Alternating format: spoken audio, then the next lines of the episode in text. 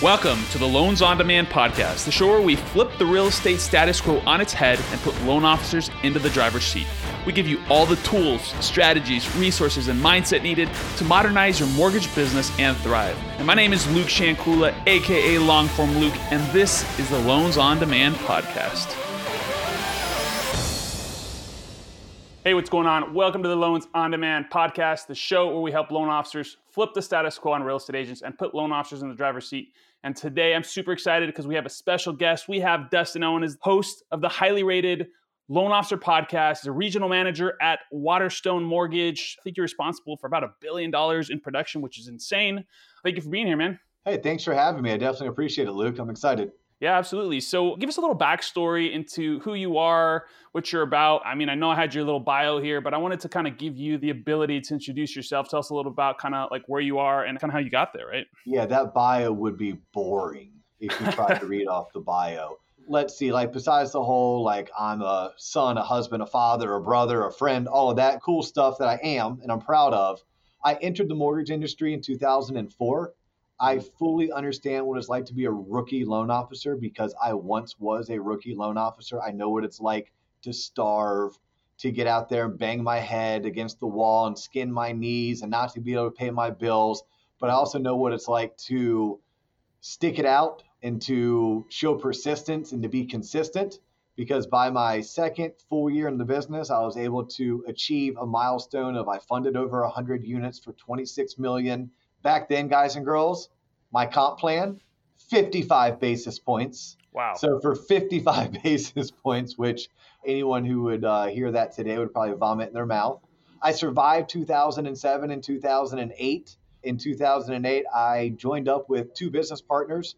All three of us wanted a better way to originate loans, but not one of us could stand on our own two feet. So we had to kind of come together so we could share resources such as a processor, an assistant, office space. We chose a company to do that with. The company's name was Waterstone Mortgage. 14 years later, we're still here. So I think in our first full year, it would have been 2009, David, Mike, and I funded a whopping $40 million in volume.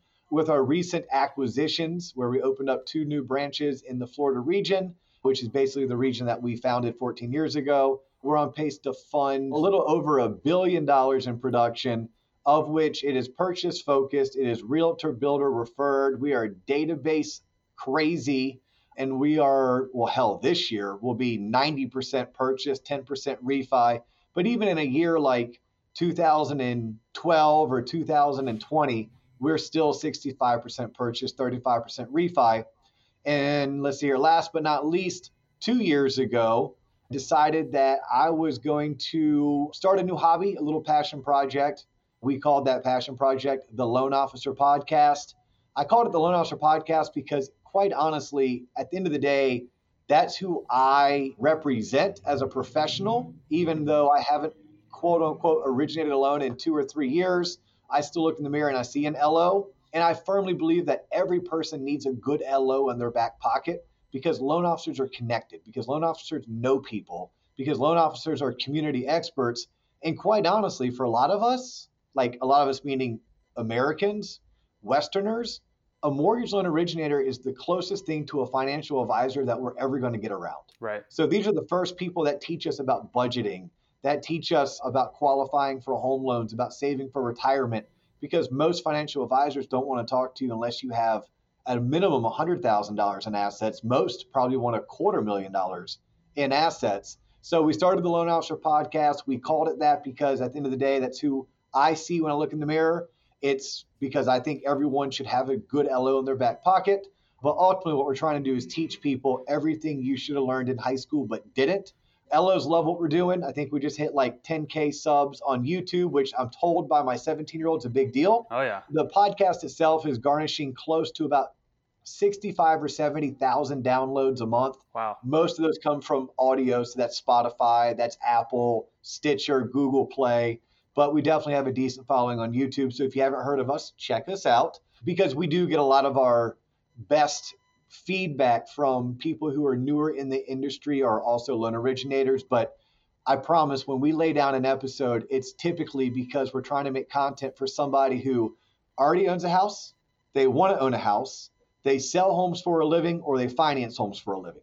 So if you think about just those four categories, we probably encapsulate 75% of the American populace. Sure. And our average audience is somewhere between, I would guess, 18 to 49.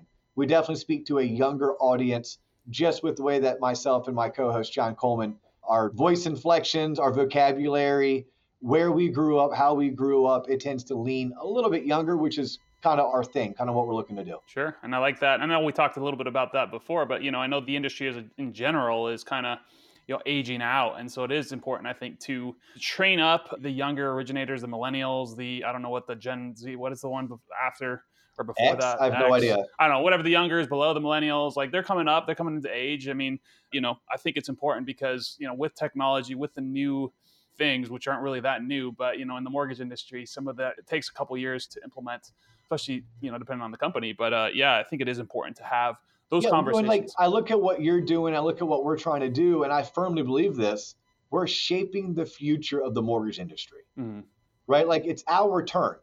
It's time for the people that you and I grew up looking up to, the Todd Duncans of the world, or the Clark Howards of the world, or the Dave Ramseys of the world. Like it's time for them to say, thank you. I left this industry better than I found it, but it's time for me to go enjoy retirement. sure And in order to do so, some fresher, younger needs to step up, and it's our turn to shape the future. If you see here, if you notice, I'm wearing my CMB pin. look at that Not many people know what a CMB is. To me, this is the capstone of my career. It's the okay, I've made it because it's the highest designation one can achieve in the mortgage banking industry. Mhm. But I don't want my CMB to be my legacy. I want all the people that we are able to shape and to bring value to to be the legacy because that's what's going to be able to pay dividends for decades to come. Yeah, I, I like that. That's fun. That's exciting. I mean, I think there's a lot of opportunity for, you know, if you are one in the younger demographic that's getting into this, there's a lot of opportunity out there, you know, because as we said, like there's a lot of people that are aging out. I mean, you think about like the average age, I think in both real estate and mortgage is about 55. So you got to think in the next 10 years, a lot of those people are going to be phasing out. And so how many opportunities are there going to be here in the next 5, 10, 15, 20 years to find a space and to dominate this industry? So I think it's huge. Before we get into dominating the industry, though, you talked a little bit about the struggle early on. Yes. Talk a little bit about how you kind of got through that first sort of couple of years that it took. You know, obviously in your second year you did really well, but I'm sure it wasn't always like that. So I always like to start there because you know, for anybody who's just getting started or anybody who you know maybe isn't seeing the success they want to yet, you know, it's always kind of good to hear that other people also had those struggles. So talk a little bit about that before we get to the empire that you've built. Yeah, it's become persistently consistent. Like I coach this and teach this. Wake up every single morning, put on your uniform, and go to work. And when you go to work, actually work. Whether it's six hours you're putting in or nine hours you're putting in, make sure you're working. And you have to be able to ask yourself, is what I'm doing right now going to make the phone ring? Right. And if the answer is no, stop what you're doing and go focus on something that's going to make the phone ring. Once you prioritize making the phone ring, by making the phone ring, I mean you're generating leads. That is our job. That is our Right. our sole purpose. And the reason why we entered this industry that we are in, and this, by the way, applies to life insurance sales and property casualty insurance and real estate, whether it's commercial or it's residential. Our number one job is to lead generate because he or she that controls the lead controls the purse strings, right? right. you control the money. So early on, I just had to be able to put my blinders on, I had to put my head down, and I just had to focus on putting one foot in front of the other and doing what I needed to do. So for me, it was the 12 week challenge. Like back in the day, I couldn't afford a Todd Duncan event, Sure. but I had a coworker who had a brother-in-law who was a top producer, and that brother-in-law got to fly out to Palm Desert and go to a Todd Duncan event. And it was that brother-in-law who came back and told my coworker, who then told me about this 12-week challenge, hmm which was essentially, hey, for the next 12 weeks, every single day, you're going to send 12 letters, make 12 phone calls to schedule one appointment, so that over the next 12 weeks, you're going to go on 60 one-on-one appointments with real estate agents. I was dumb enough to do it. I was like, yeah, I can do that. Sure. It wasn't fun, but I did it. It was a routine Sure. that I could get behind and say, I'm not going to not do this. Now, in today's day and age, we're not sending letters, right? We're hopping on IG or Facebook. We're connecting with people. We're sending instant messages or DMs. We may be texting as much as we're picking up the phone, but the same principles apply. Sure. It's 12 people a day every single day to schedule one appointment. And I attribute a lot of my success to that. And I went on all appointments, understanding that it's a numbers game. Right. It literally is a numbers game. So if I went and met with 60 people, that's one a day, for 12 weeks, then I understand that half of them weren't worth my time. Sure. They're part timers. They don't sell any real estate, right? I didn't know that. It was a shotgun approach I took. Right. But I met with 30 that do sell enough real estate. Now, of those 30 that do, 15 of them didn't like me or I didn't like them. We just didn't jive, Right. didn't hit it off. All right, I was cool with that because I listened when my mentor told me, hey, look, it's a numbers game. Sales is a numbers game. That left me with 15.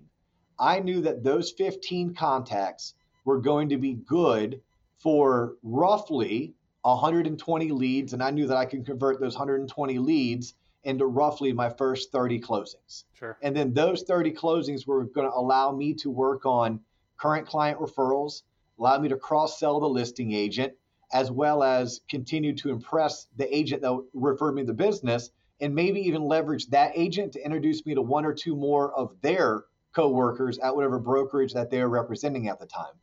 So early on, persistently consistent and understanding I wasn't out there to make friends. I'm a friendly person Sure. and I like to have fun and I, I would like to believe I'm a good person. But I didn't care if you liked me because I already had a wife, I already have enough friends.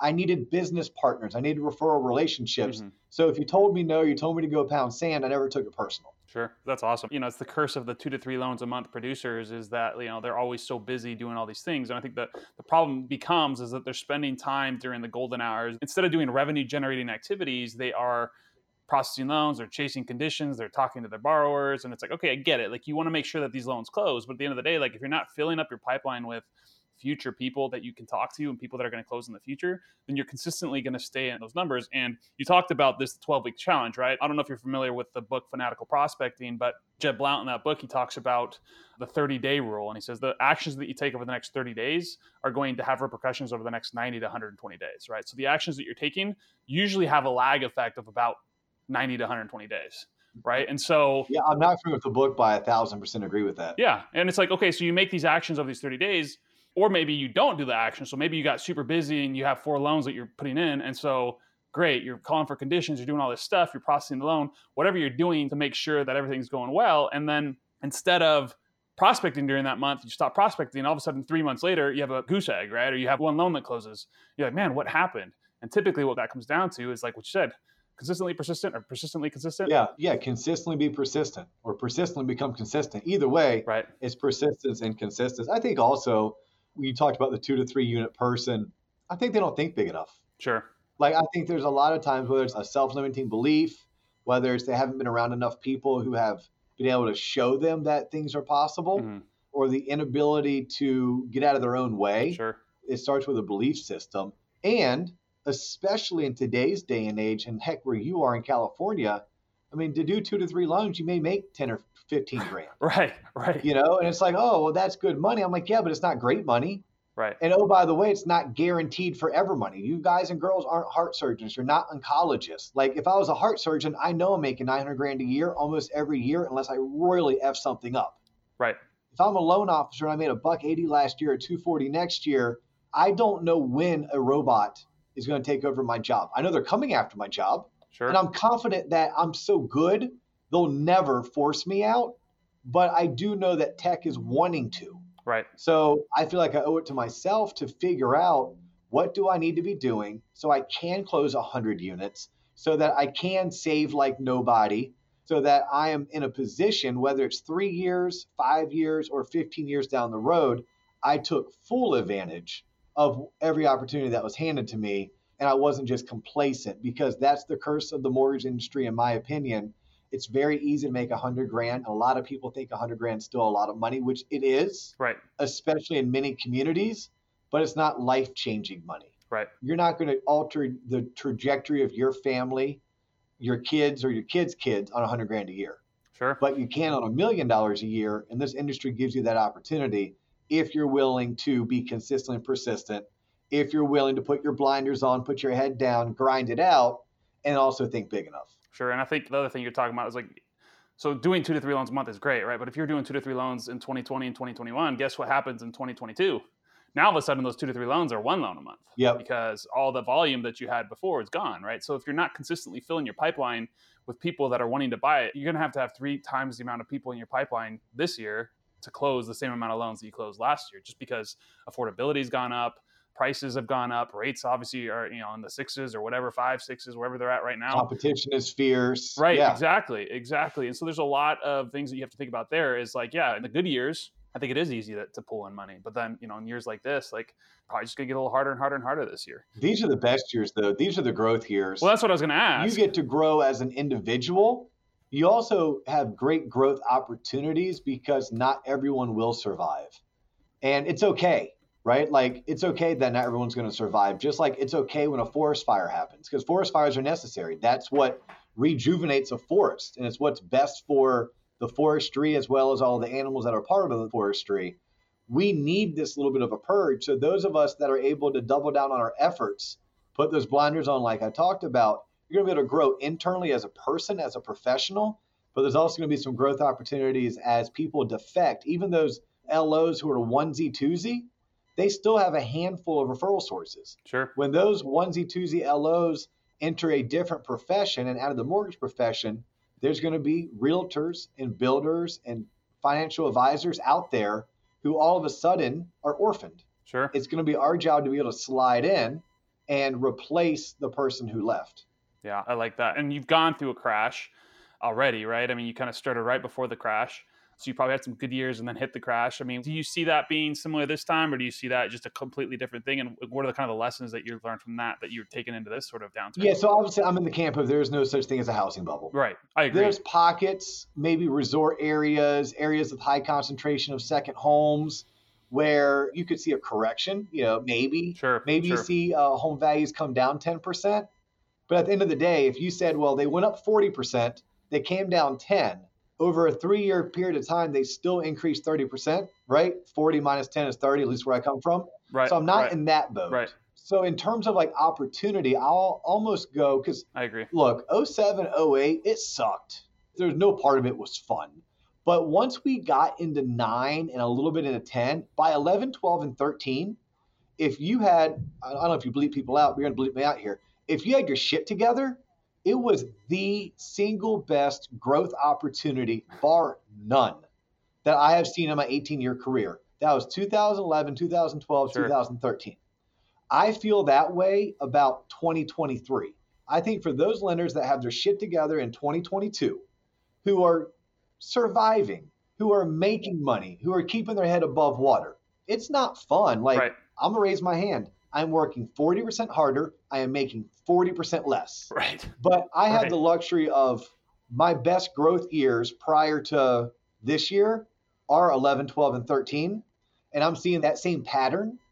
That same pattern is presenting itself that I'm doubling down on my efforts because I know that when I get those big fat paychecks in 23, 24, 25, it's going to be because of the work I put in in 22. Right. Well, they always say, you know, that the biggest opportunities come in situations like this and downturns. And I think the biggest lessons are learned. I mean, you know, coming from someone that started a business and failed miserably a lot of times, I find that the best lessons come out of the hardest times, right? Like the hardest times that you've gone through tend to give you the best growing opportunities. One is just as a person, right? You get to grow and learn how to manage hard situations. But on the other side, like it gives you all right, well, I'm not going to do that again. You know what I mean? And so, and you learn from your mistakes, you learn from that. And so I think that is what this opportunity is. Yeah. If you keep your head above water, you can, you know, continue to, you know, really, again, you have to double down. You have to continue to talk to more people. There's opportunity out there. And, you know, at some point rates should come back down and there's going to be another little, you know, mini refi boom there. I don't know if it's going to be quite as nice as that 21, but And look, and if they don't, right. okay. Like I remember entering this industry and my father-in-law didn't say it to me, but he said it to someone who then got back to me. Oh, I don't think Dustin should be getting into the mortgage industry. He missed the refi boom. I'm like, oh, well, if he would have a conversation with me, I could let him know the little bit of research I've done. I'm getting into the mortgage business because people buy homes where the rates are 3% or 13%. Right. And I'm not going into it to chase the refi boom because there's a refi boom 01, 02, 03 Sure. obviously he's my father-in-law i love him dearly and he's looking out for his oldest daughter the lady i married but he was looking out for his daughter And I'm like, I got this, you know, like I got this. And when I look at what we have available to us, I look at rates being six and a half percent or six percent, wherever they are. I stop and remember, well, I got into this knowing I'm going to have a job and a career and a successful one at that, whether rates are three or 13. So I did a little research and I looked at, well, rates were terrible in the 80s, right? That's Right, when we hear right. about the 18% Sure. interest rates. What was homeownership like? Well, it was 65% homeownership. Okay, what's homeownership currently? It's about 64, 65% homeownership. So I just had to be reminded, even today, that whether rates are 18 or whether rates are three, homeownership is probably going to stick somewhere in that 63 to 66% range, meaning 63 to 66% of the American populace owns a home. I think I'm good, even if rates don't come back down. Now, if rates do come back down, Luke, hey, I would love an opportunity to make a bunch of extra cash to afford a down payment on my forever home. Sure. And I would love a little mini refi boom. But if they don't, I'm in that camp, by the way. I'm in that boat that I follow Barry Habib religiously, and I believe rates will be coming down summer, if not fall of 2023. I think we'll see them back down in the four and a quarter range. And I think for those of us that stuck it out in 22 and 23, we're going to get a little mini refi boom. Love it. I love that. I think that's huge. Now you manage a massive region. I'm sure, you know, some of the talk, you know, people are a little bit scared right now, right? And so obviously I love everything you're talking about right now. Like how do you, you know, keep maybe newer loan officers or people that are on your team, how are you keeping them motivated? And are you doing anything specific to kind of get them out there? What's what's that look like, man? Exhaustive effort. A lot of this, like what you and I are doing, these pep talks. Mhm. we do these pep talks. I talk about my business partners, and we have a fantastic management team, right? So there's branch managers in many of the 11 locations, but we offer loan officer coaching. So if you're a loan officer who works for our organization under our umbrella, you're part of biweekly coaching. I host a scripting, I guess you call it a Zoom anymore, but scripting training Sure. every other Monday, coachings every other Thursday. We have one monthly all hands call. We have two annual sales rallies. Like our messaging has to stay consistent and it has to stay positive. At the same time, we can't have the blinders on in a negative way, meaning we don't know what's going on in our peripheral. Right. So we acknowledge what the market is like. We then talk about all of the opportunities. And then collectively, we address how we're going to go hit the streets and bring value to our realtor partners. And that value changes every single year based on what their needs are, right? Right, if right. it was just six months ago, our realtors were having a difficult time getting offers accepted. Sure. So we had to roll out a program and a product that allowed us to have, we call it the platinum pre approval. Other people call it something different, maybe the golden ticket, Willy Wonka, I don't know. but it was our way of basically fully approving a TBD file, Sure. right? Like you're fully approved through underwriting. The only thing I need is title work and appraisal, and I'll get you closed in two weeks. So we were using platinum pre approvals to get their offers accepted, or we were partnering with companies like Ribbon Sure. in the markets that Ribbon operates and wrapping our offers with a Ribbon offer Right. if that's what it was going to take.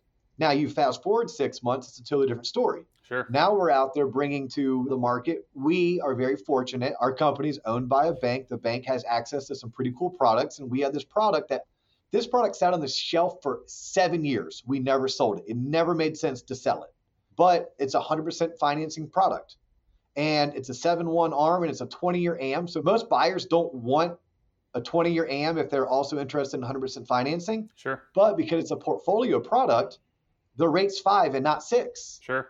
Well, a 5% rate on a 20 year AM versus a 6% rate on a 30 year, and the 30 year has monthly mortgage insurance where the 20 year has the MI financed in, all of a sudden the payment's the same, but the buyer's paying down way more principal because it's a 20 year AM and not a Right, 30 year right. AM, and it's no money out of pocket. So we drug that product off the shelf, and now we're hitting the real estate community with hey, we have a way to get your buyers off the fence right? Or maybe we're teaching them about two one buy downs because they have a seller and a listing, a listing and a seller who's freaking out because oh my gosh, it's been two weeks Right. and we don't have the home sold yet. And for whatever reason, the seller won't listen to logic and reason, which is it should take about six to eight weeks to sell your house. Right. Cool. In a normal Let's market. not drop the sales price. Let's maybe offer a seven thousand or ten thousand dollar closing cost credit. Let's use that credit to do one of two things. We'll either pay for a 2 1 buy down or we'll buy out the monthly mortgage insurance. Both of those benefit the buyer and it'll hopefully entice the buyer to buy your home and not your neighbor's home. Right. So we're doing those types of things, and that's the messaging that we take to our loan officers. It's kind of our way of leading from the trenches and saying, "Hey, look, let's take advantage of kind of what the defense has given us." Sure. And our job is always the same. Our job is to help realtors sell more homes. Period. That's it. So every day when we wake up, the question we should ask ourselves as loan officers: What do I need to do today to help a realtor or a builder sell another house? That's awesome. And it's funny that you talk about all this stuff because I remember the first time that I saw Barry Habib speak, he blew my mind because like he talked about like concepts like this, right? Being more than just an order taker, more than just like, hey, you go into a 30 year fixed, you know? And so I like this concept, right? I mean, seven one arm. You said a seven arm. I yeah, yeah, no, it is. It's a seven one arm, 100% financing. It's fixed for seven years, correct? Fixed like, for seven years, yeah. Right. And the thing you got to think about is like, okay, well, how many people are actually staying in their home for seven years? One, two, what about the fact that like you know the rates should come down obviously we can't rely on that but you know we're going to assume that they could come down and you can refinance into a 30 year fix if you want or a 20 year fix right correct so. yep yep and, and that's advice i give to all originators especially the younger ones like follow the patterns and this is a james clearism actually james clear wrote atomic habits which is i think a book everyone should read right. not once but like three times and he has this quote where it's like follow the patterns everyone has a story Sure. Right. And Malcolm Gladwell would call that story an outlier.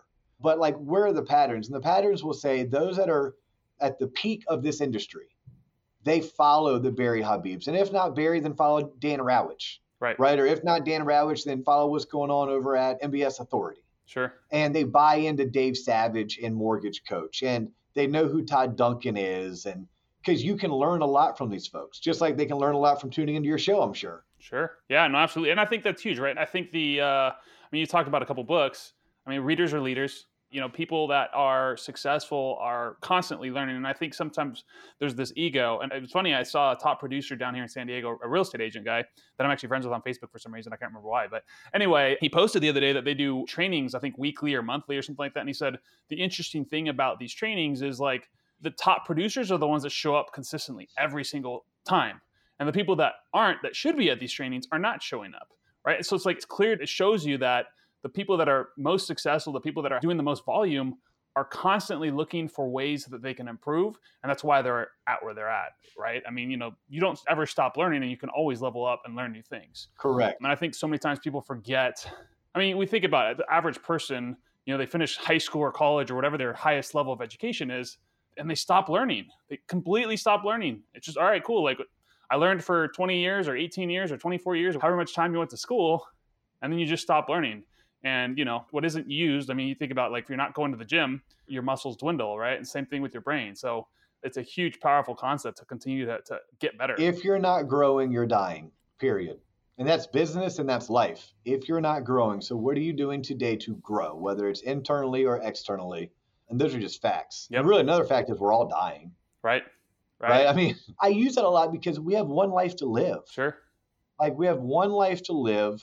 Make the most out of it and it is an adventure. So go have fun with it. Yeah, I love that. Pre-show, we were talking about this cool concept that you were talking about with some of the, you know, maybe older people in the community, that some of the older loan officers of having a succession plan. I'd love to kind of touch on that briefly okay. as well, because I thought that was a pretty cool concept that may or may not be something that people are aware of. So I thought that was a pretty cool thing. Yeah, well, it's interesting because if there is a glaring hole in our industry, and even in people who do what we do the podcasting the public speaking the live events the coaching etc i haven't found many that are teaching succession planning. Sure. Right? Like i once had the opportunity to interview for a c-level position at an independent mortgage banker.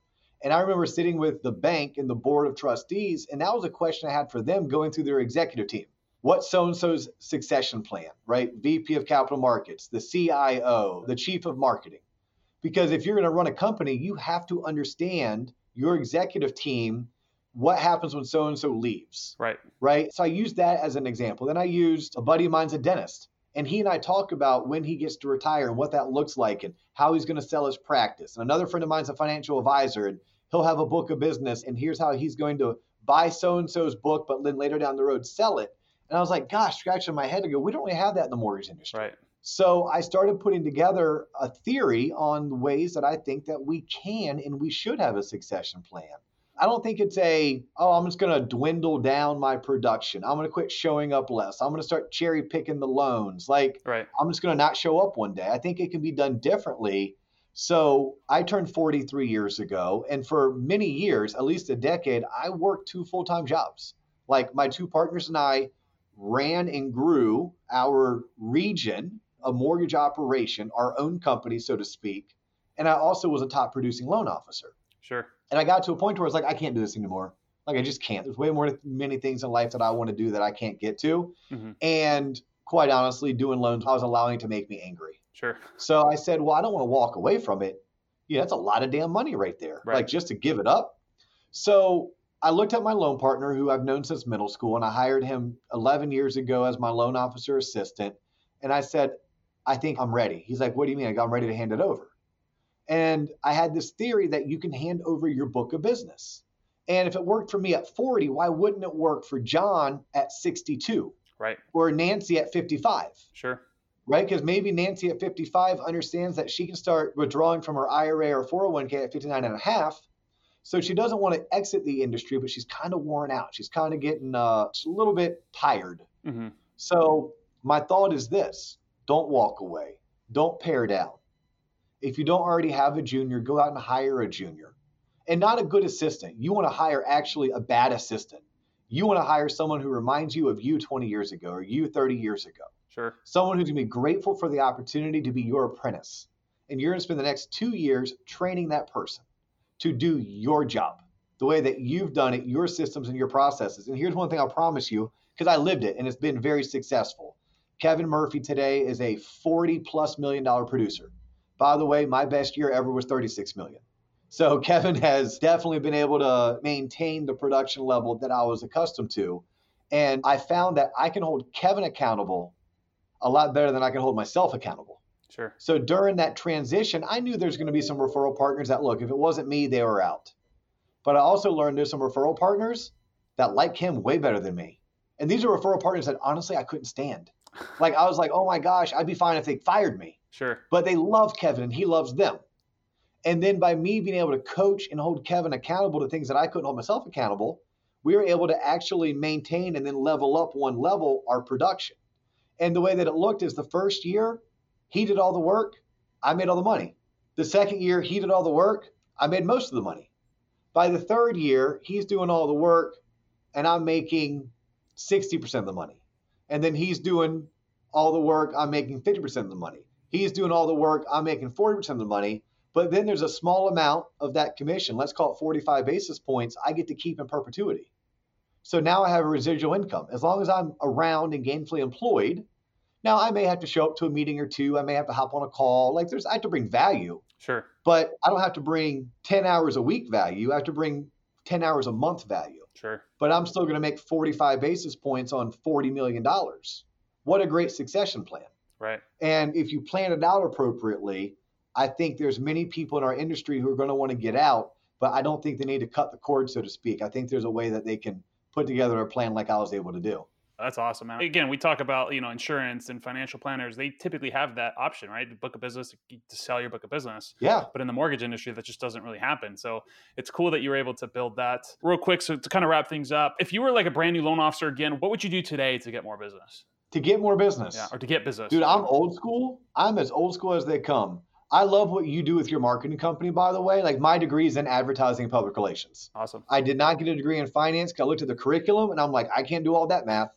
Um, and I looked at the advertising curriculum. I'm like, hell yeah, that's right up my alley. That's fun. But I would tell anyone and everyone until you're consistently closing four to five loans a month, stay away from social media, TikTok, fancy technology. I think you have to dominate the basics. I agree. I know you're going to call me a boomer, and I'm on the wrong side of being a millennial. I don't know about that. But I firmly believe that you have to be able to pick up the phone or pick up the keyboard or pick up your texting service, introduce yourself, get face to face, get belly to belly, become a partner with someone in your community that sells real estate. Mm-hmm. Right. And I think until you can figure out a way to close four or five loans that way, I think you can get distracted with everything else. I agree. Do you need to have a social media presence? Hell to the yes. You have to. It's a placeholder. It's a reputation management, right? You Right, have right. to have it so that when Alex with Remax refers you and that buyer Googles you, they need to find your Facebook business page. And eventually, when you have a past client database, and eventually when you have 100 or 200 realtors in your database, you're going to reach out to someone like Luke, and Luke can help you market to those people with targeted ads on Facebook or IG. But I don't fall in the camp of it's your end all be all. Like, Agreed. I know there's guys like Neil deGraw who are killing it, right? I know that Denise Donahue, the mortgage nerd, she's killing it utilizing social media. hmm But I promise you, they were killing it before social media, Yeah, I agree. right? They had already built a foundation. So I'm going to tell you to start with the foundations. I'm going to tell you to get out there and get belly to belly, face to face with 100 referral sources realtors, builders, financial advisors. And you're interviewing them. What can I do to bring value? What does it mean to be a great loan officer? What is it that you're trying to accomplish in your business and how can I help you get there? And then when the phone does ring, you have to become a great advisor. You just do. You have to know something about personal finance. You have to buy into the concepts being taught by Dave Savage over at Mortgage Coach. Mhm. You have to be listening to Barry Habib every single day and trying to digest what it is that he's preaching. Right. You have to read a Dave Ramsey book, even though I'm not a huge Dave fan. I will tell you, Dave's a great starting point for many people. Sure. And then you have to be able to give that advice to your clients, understanding that there's no such thing as a one size fits all mortgage. Right. Every mortgage must be tailor made to match your borrower's financial needs, wants, and goals. And you probably at some point need to get coached. But first and foremost, 100 belly to belly, start buying into the people who can teach you how to become a great advisor, give great advice based on tailor making mortgages to match people's financial needs, wants, and goals. And once you've done that, may take you three years, may take you five years, you may be able to accomplish it in two years. At that point, if you want to spruce up your game, cool. Let's start talking about creating a YouTube channel. Let's start talking about making TikTok videos. But a TikTok video, in my experience, is not going to bring you leads. It's going to let people recognize you, make people laugh, make people think they know you. So when you call them, they may be more willing to pick up the phone. hmm But I'm not in the camp that all of those things should come first. I agree. I think all of those things are like master's level. Yeah, I agree. That's one of the things that's funny. I actually had a buddy of mine from high school. He came to me because he knew I was, you know, I advertised for the mortgage industry about a year and a half ago. He's like, "What should I do? What should I do?" I'm like, honestly, like it sucks, but like you should just talk to people, cold call, talk Yeah. to realtors. Like I was like, I'm, I'm a marketer, right? I, you know, I sell marketing services. I'm like, I just can't justify it. You have to become, you said, good at the basics. You have to become a good loan officer before you can do all the other things. You have to understand the product before you can sell internet leads. Before you can talk about Yeah. mortgages on TikTok and YouTube, because like Yeah. you're gonna sound like you don't know what you're talking about if you're reading the script.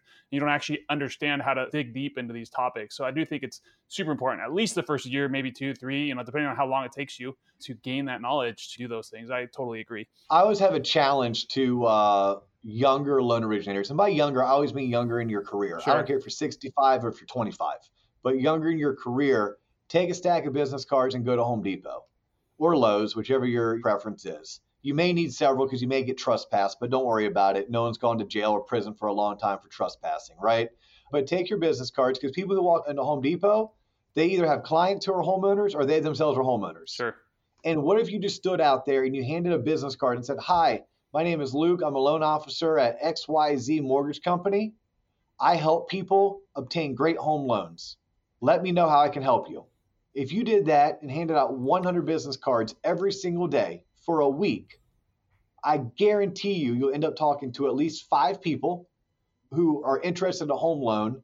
And you may be able to find one or two of those people who actually qualify and are serious. Right. Like the business is that simple. We don't need to overthink it. Now, again, I don't know if you want to go stand outside of Home Depot or Lowe's because you may get trespassed, Right. but it is that simple. Yeah, it just comes down to I think we talked about it, but the actions that get the results are the things that you got to focus on. I mean, we, I talk about this all the time, but lagging versus leading indicators, right? What are the things that you can control? Which is how many people have you talked to? How many people have you called? How many people have you emailed? How many networking events did you go to? You know, those are the actions you get to control. Now, the sales they come because of those actions that you've taken. And so if you focus on the actions, the results come. If you focus on the results and don't take the actions, nothing's going to happen. That's called hope marketing. So uh, yeah, I, I, appreciate you being on. If someone wants to kind of check out some of your podcasts or some of your other things that you have, where can they go find you, connect with you, you know, learn more? Yeah, no, thank you. So the podcast is the Loan Officer Podcast. There's a website, TLOP online, T L O P online.com or the loanofficerpodcast.com. We say TLOP because our fans affectionately call us TLOP. It stands for the Loan Officer Podcast.